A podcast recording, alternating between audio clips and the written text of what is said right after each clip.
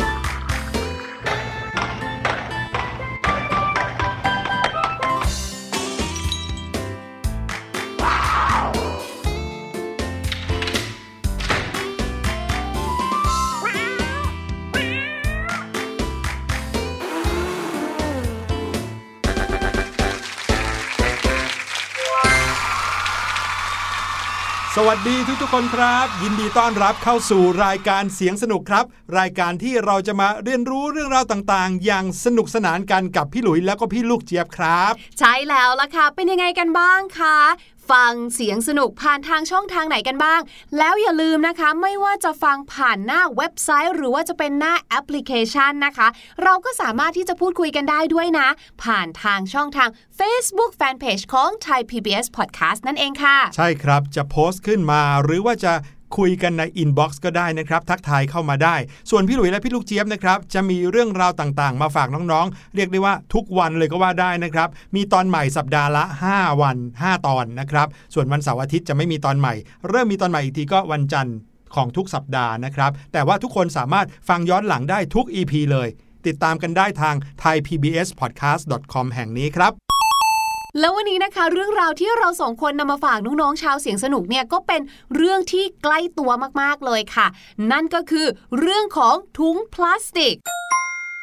หลาย ๆ คนอาจจะเริ่มคิดว่าโอ๊ยอะไรมาพูดถึงเรื่องถุงพลาสติกอีกแล้ว เรารู้กันดีอยู่แล้วว่าเราเนี่ยควรจะลดการใช้ถุงพลาสติกนะ และถุงพลาสติกเนี่ยมันก็ไม่ดี พี่ลูกเจี๊ยบกับพี่หลุยจะมาพูดเรื่องอะไรกันเนี่ยอืมจะเป็นเรื่องราวอะไรเกี่ยวกับถุงพลาสติกก็ต้องติดตามกันนะครับ รับรองว่าแปลกใหม่ตามสไตล์ของเสียงสนุกแน่นอนครับแต่ว่าตอนนี้ต้องพาน้อง ๆ ไปฟังเสียงปริศนากันซะก่อน ช่วงที่น้องๆ จะได้มาเดาว่าเสียงที่พี่หลุยเปิดให้ฟังนี้ คือเสียงของอะไร เป็นกิจกรรม หรือว่าเป็นเสียงร้องของสัตว์ หรือว่าเป็นเสียงที่มนุษย์สร้างขึ้นนะครับ บอกไว้ก่อนว่าเสียงในวันนี้ค่อนข้างยากพอสมควรครับ ต้องฟังดีๆ ตั้งใจฟังเลยว่า จังหวะของเสียงที่ได้ยินในวันนี้เป็นยังไง และจินตนาการว่ามันน่าจะเป็นเสียงของอะไร ไปลองฟังกันก่อนครับ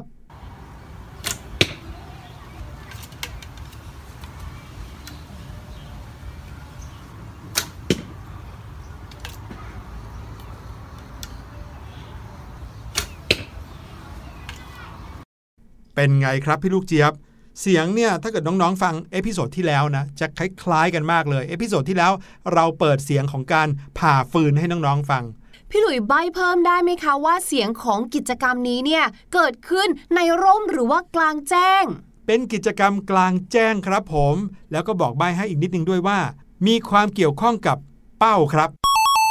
พูดแบบนี้พี่ลูกเจี๊ยบว่าน่าจะง่ายขึ้นเยอะสำหรับใครหลาย ๆ คนเลยใช่ไหมล่ะคะ ถ้าเริ่มรู้สึกว่าเอ๊ะเอ๊ะใกล้ ๆ แล้วคำตอบเริ่มจะมาแล้วไม่ชัวร์นะคะ สามารถย้อนกลับไปฟังได้อีกครั้งหนึ่งเลยค่ะ แต่ถ้าเกิดว่าพร้อมที่จะฟังเรื่องราวสนุกสนานจากเราสองคน เรื่องราวของถุงพลาสติกนะคะ ก็ยังไม่ต้องรีค่ะแต่ร่วมเดินทางย้อนอดีตไปเมื่อปีคริสตศักราช 1933 กันเลยค่ะ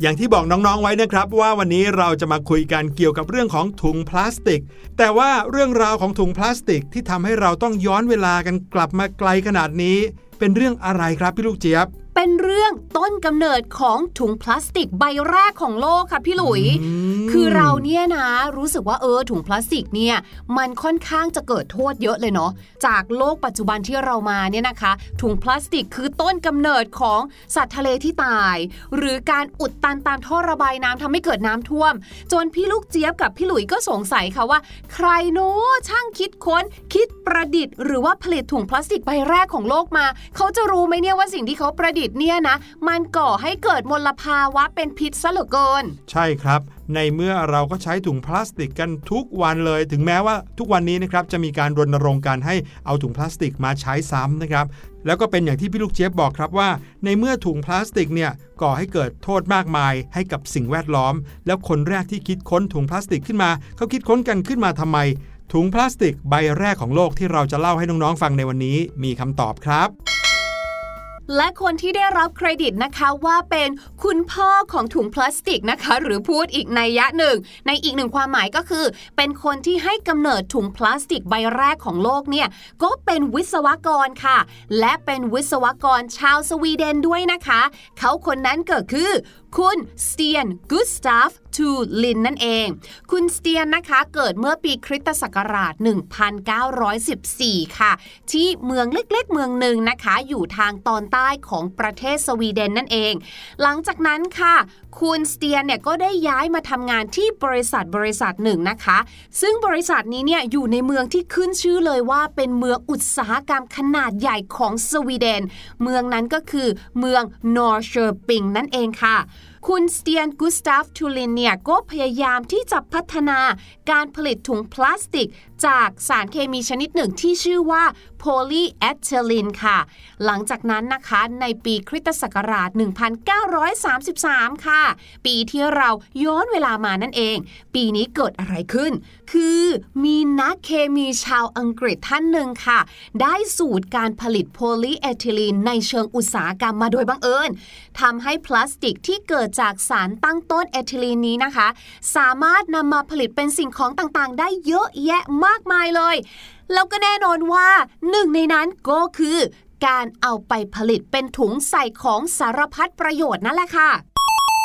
ในช่วงแรกเนี่ยนะคะ ถุงใส่ของที่ผลิตจากโพลีเอทิลีนเนี่ยก็ยังไม่ค่อยได้รับความนิยมสักเท่าไหร่ค่ะ เนื่องจากว่าพอมันเป็นของใหม่อะเนาะ ก็เลยมีต้นทุนการผลิตที่สูงค่ะ ขั้นตอนในการผลิตเนี่ยก็ยุ่งยากซับซ้อนซะเหลือเกิน แต่ว่าทูลินเชื่อว่าถุงพลาสติกนี้เนี่ยแหละ จะเป็นนวัตกรรมใหม่ที่มาเปลี่ยนโลกอย่างแน่นอน เขาก็เลยจับมือกับเพื่อนร่วมงานคนหนึ่งนะคะ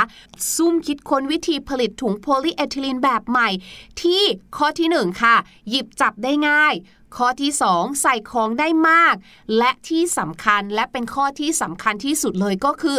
ราคาต้องไม่แพงนั่นเองค่ะ ใช่แล้วครับ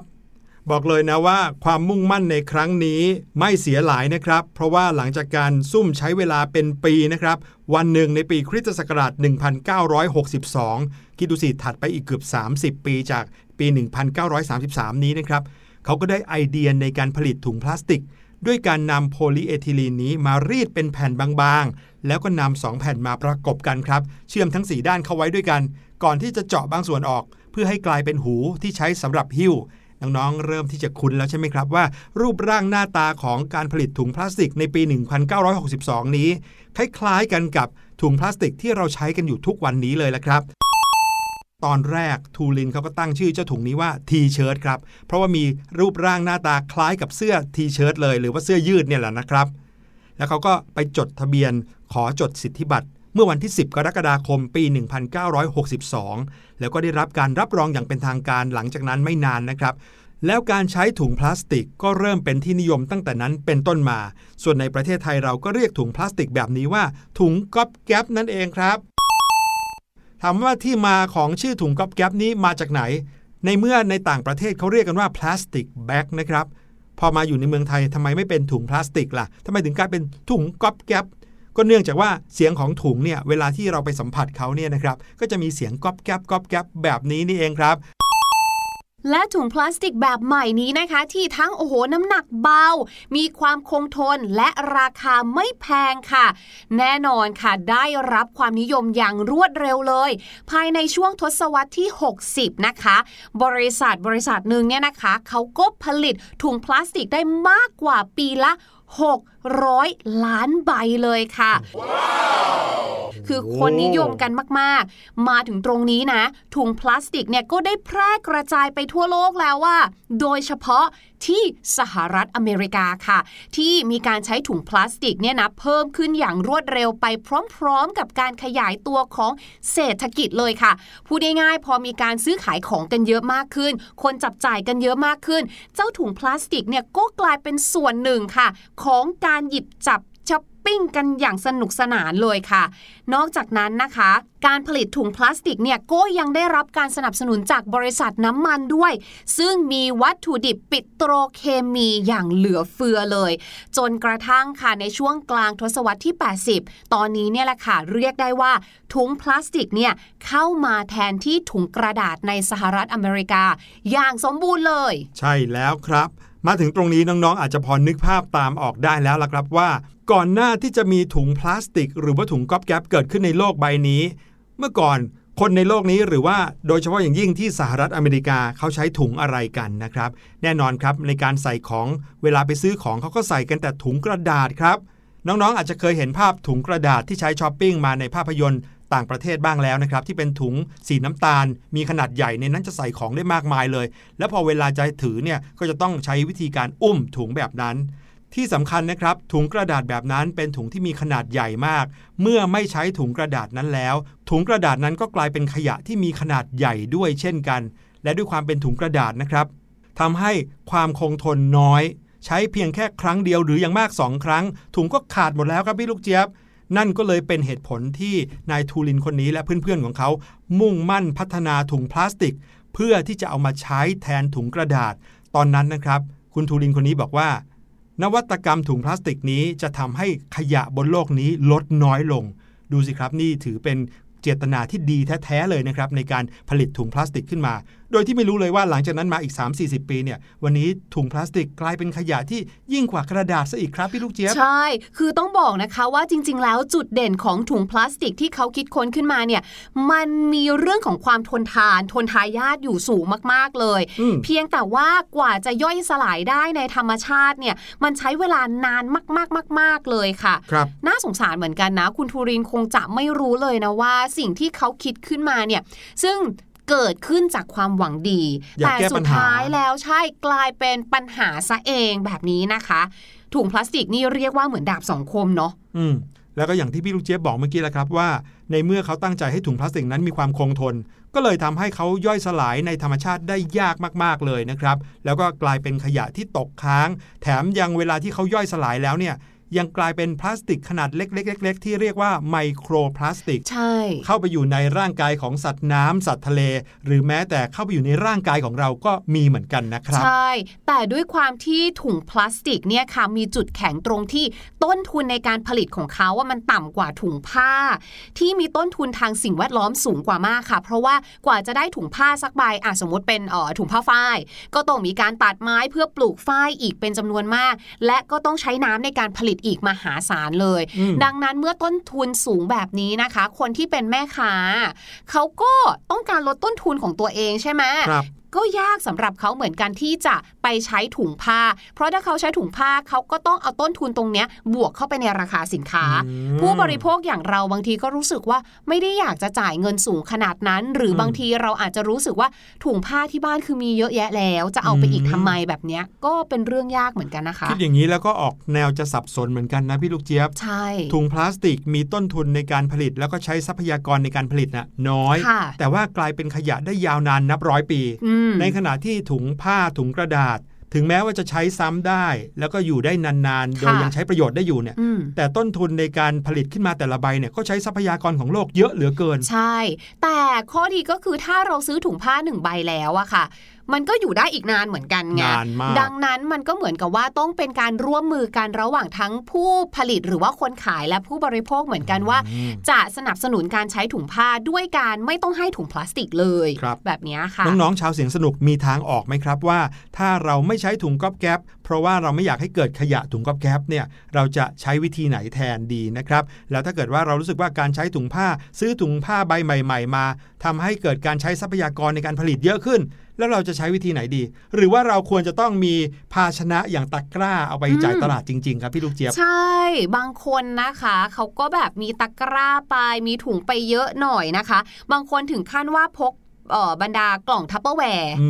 มติดตัวเอาไว้เลย หรือว่าติดรถเอาไว้เลย รู้ว่าวันนี้เดี๋ยวจะไปจ่ายตลาดนะอะเขาก็จะเตรียมแล้วแบบนี้ ครับผม เอาล่ะ แต่เชื่อนะฮะว่าถุงพลาสติกก็คงยังอยู่คู่กับเราไปอีกนานแสนนาน แต่เราจะทำยังไงดีล่ะ ให้ถุงพลาสติกนี้ถูกใช้ประโยชน์ได้คุ้มค่าที่สุด กลายเป็นขยะน้อยที่สุดครับ วิธีการที่ง่ายที่สุดก็คือ การนำมาใช้ซ้ำค่ะ แทนที่เราเนี่ยจะโยนทิ้งไปนะคะ เราเนี่ยล้างให้สะอาดแล้วก็เอาไปทำอย่างอื่นดีกว่า อื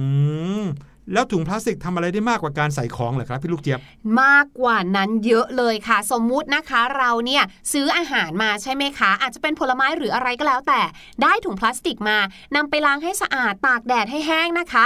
แล้วลองใส่บรรดาดอกไม้หอมเครื่องหอมค่ะ หรืออาจจะเป็นน้ำยาปรับผ้านุ่มครับใส่ไปนิดนึงนะคะ แล้วก็ผูกปากถุง แล้วก็แขวนไว้กับไม้แขวนใส่ในตู้เสื้อผ้าอืมนี่เราก็จะได้ถุงหอมขึ้นมาแล้วนะคะ โอ้สุดยอดไอเดียเลย ใช่เห็นไหมไม่ต้องไปซื้อแบบให้เปลืองตามห้างสรรพสินค้า แม้ว่าเราอาจจะบอกว่าแหมพี่ลูกเจี๊ยบมันแค่ 25 บาท 30 บาท ราคาไม่ได้สูงมาก แต่อย่างน้อยมันก็ไม่ได้สร้างขยะเพิ่มไง จริงด้วยโอ้พูดถึงเรื่องของตู้เสื้อผ้าแล้วพี่หลุยเลยนึกถึงวิธีการใช้งานถุงพลาสติก หรือว่าถุงก๊อบแก๊ปอีกแบบหนึ่งครับค่ะก็คือเอามาใส่เสื้อผ้านั่นเอง แต่เอาไว้ใส่เสื้อผ้าเวลาที่เราเดินทางครับพี่ลูกเจี๊ยบ เช่นว่าเราจัดกระเป๋าไปเที่ยวหรือว่าไปต่างจังหวัดหลาย ๆ วันอย่างนี้นะครับเราอย่าลืมเอาถุงพลาสติกที่ใช้แล้วล้างให้สะอาดแล้วเนี่ยพกไปด้วย เอาไว้ใส่เสื้อผ้าใช้แล้ว แยกกันกับเสื้อผ้าที่เรายังไม่ได้ใช้อืมหรือเอาไว้ใส่เสื้อผ้าที่เปียกน้ำก็ได้อย่างเวลาเล่นน้ำทะเลก็ใส่ถุงพลาสติกแบบนี้กลับบ้านได้ครับอื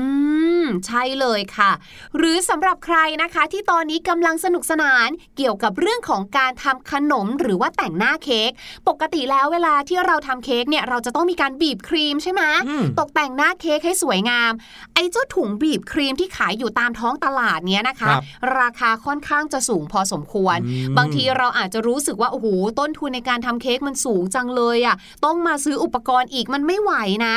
ดังนั้นค่ะ วิธีการง่าย ๆเลยนะคะก็คือเจ้าถุงก๊อบแก๊ปถุงพลาสติกใสอะค่ะครับเราใช้อันนั้นแหละค่ะ ตัดตรงปลายถุงนะคะ ให้เป็นรูนิดนึงค่ะ เสร็จแล้วก็เทครีมลงไปแล้วก็บีบได้ตามปกติเลยอืมนี่ก็เรียกว่าเป็นการ reuse อีกหนึ่งวิธีนะคะ ที่ช่วยประหยัดเงินได้มาก ๆ เลยล่ะค่ะ ครับผม โอ้โห คิดไปคิดมาแล้วเนี่ยถุงพลาสติก หรือว่าถุงก๊อบแก๊ปที่เรารู้จักกัน สามารถที่จะเอาไปใช้ทำอะไรต่างๆ ได้เยอะกว่าการใส่ของซ้ำๆเนาะใช่ นี่ที่ทำงานพี่หลุยครับพี่ลูกเจี๊ยบพี่หลุยเคยเห็นเขาเอาถุงพลาสติก หรือว่าถุงก๊อบแก๊ปเนี่ยมาม้วนม้วนม้วนนะครับจนกลายเป็นเหมือนถาดใส่อาหารเล็กๆอะ่ะแล้วเขาก็เอาไปใส่อาหารแมว ใส่น้ำเอาไว้ให้บรรดาแมวจรที่เดินผ่านไปผ่านมามาแวะกินได้ด้วยค่ะ เออเออนึกนี่อก็อกเป็นอีกวิธีหนึ่งที่ใช้งานได้ใช่จริงเลยค่ะหรือถ้าเกิดว่าใครนะครับมีของเก่าๆอยู่ในบ้าน ที่เป็นของที่มีมูลค่าสูง อาจจะแตกได้ง่ายอย่างนี้นะครับหรือจะเป็นสิ่งของมีค่าที่ไม่ได้ใช้ ให้เราใช้ถุงพลาสติก หรือว่าถุงก๊อบแก๊ปเนี่ยห่อเอาไว้ประมาณอืม2-3 ชั้น ก่อนที่จะนำไปเก็บในกล่องหรือว่าในตู้ ถุงพลาสติกเนี่ยจะทำหน้าที่ทั้งช่วยกันฝุ่น แล้วก็เป็นกันกระแทกไปด้วยในตัวครับอืม ดีเลย หรือว่าถ้าเกิดว่าบ้านไหนช่วงนี้นะคะ สั่งของออนไลน์ มีตัวบับเบิลก็เก็บเอาไว้ในกรณีแบบนี้ได้เหมือนกันนะ ใช่ครับโอ้โหเยอะจริง ๆ นะใช่อะน้องๆครับ ชาวเสียงสนุกใครมีวิธีการในการใช้ประโยชน์จากถุงก๊อบแก๊ปหรือว่าถุงพลาสติกกันยังไงบ้าง ก็อย่าลืมแบ่งปันกันเข้ามาได้นะครับ ทาง Facebook Fanpage ไทย PBS Podcast ครับ แต่ว่าตอนนี้นะคะได้เวลาชวนทุกคนไปฟังเพลงกันแล้วละค่ะ ฟังเพลงสนุกสนุกเพลินๆนะคะ หลังจากเพลงนี้พี่ลูกเจี๊ยบก็มีเรื่องราวภาษาอังกฤษ สนุกสนุกเพลินๆมาฝากเหมือนกันค่ะฉัน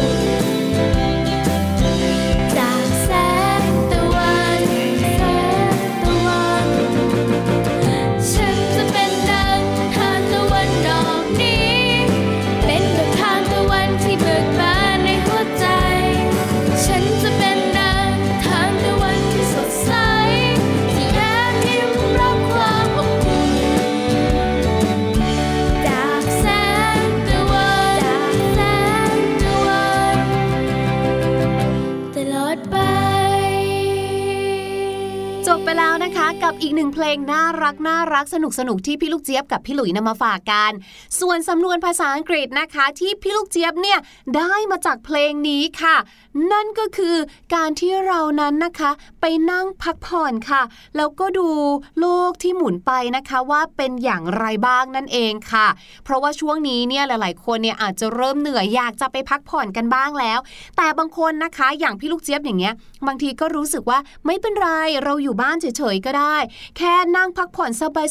ๆ มองดูผู้คนเดินผ่านไปมา นั่งดูรถราวิ่งไปมา แค่นี้เราก็รู้สึกผ่อนคลายได้แล้วเหมือนกันนะคะ และสำนวนที่เป็นการอธิบายกิริยาแบบนี้นะคะ ก็คือ watch the world go by นั่นเองค่ะ watch the world go by watch นะคะ ที่แปลว่าดูนั่นแหละค่ะ นั่งดูนั่งมองนะคะ W A T C H watch นะคะ the world world ที่แปลว่าโลกของเราค่ะ W O R L D world นะคะ เว้นวรรคค่ะ G O go เว้นวรรค B Y by watch the world go by นะคะ ยกตัวอย่างเช่นค่ะ พี่ลูกเจี๊ยบเนี่ยนะ บอกพี่หลุยว่า บางทีพี่ลูกเจี๊ยบเนี่ยว่างๆ ก็ชอบไปนั่งที่สวนสาธารณะเหมือนกันนะ ไปนั่งเฉยๆ บางทีก็พกหนังสือไปเล่มหนึ่งเบื่อจากการอ่านหนังสือแล้วเมื่อยสายตาจากการอ่านหนังสือแล้ว พี่ลูกเจี๊ยบก็จะนั่งมองผู้คนเนี่ยเดินผ่านไปผ่านมา I love sitting in the park watching the world go by พี่ลูกเจี๊ยบเนี่ยก็จะนั่งอยู่ในสวน แล้วก็มองดูผู้คนมองดูแมวคนปั่นจักรยานคนวิ่งอะไรแบบนี้ค่ะ ขอบคุณพี่ลูกเจี๊ยบมากๆเลยนะครับ ตอนนี้มาเฉลยเสียงปริศนากันดีกว่านะครับ ฟังกันอีกสักรอบแล้วเดี๋ยวกลับมาเฉลยกันครับ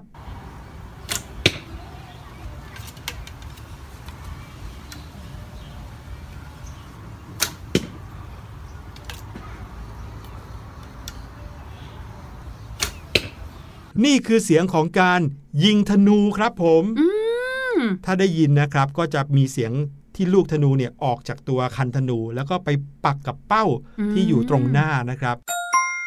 วันนี้พี่หลุยและก็พี่ลูกเจี๊ยบนะครับ พร้อมกับรายการเสียงสนุกต้องขอลาน้องๆ ไปก่อนครับสำหรับ episode หน้าจะมีอะไรสนุกสนุกๆเสียงปริศนาอะไรมาฝากอย่าลืมติดตามกันให้ดี วันนี้ลาไปแล้ว สวัสดีครับ สวัสดีค่ะ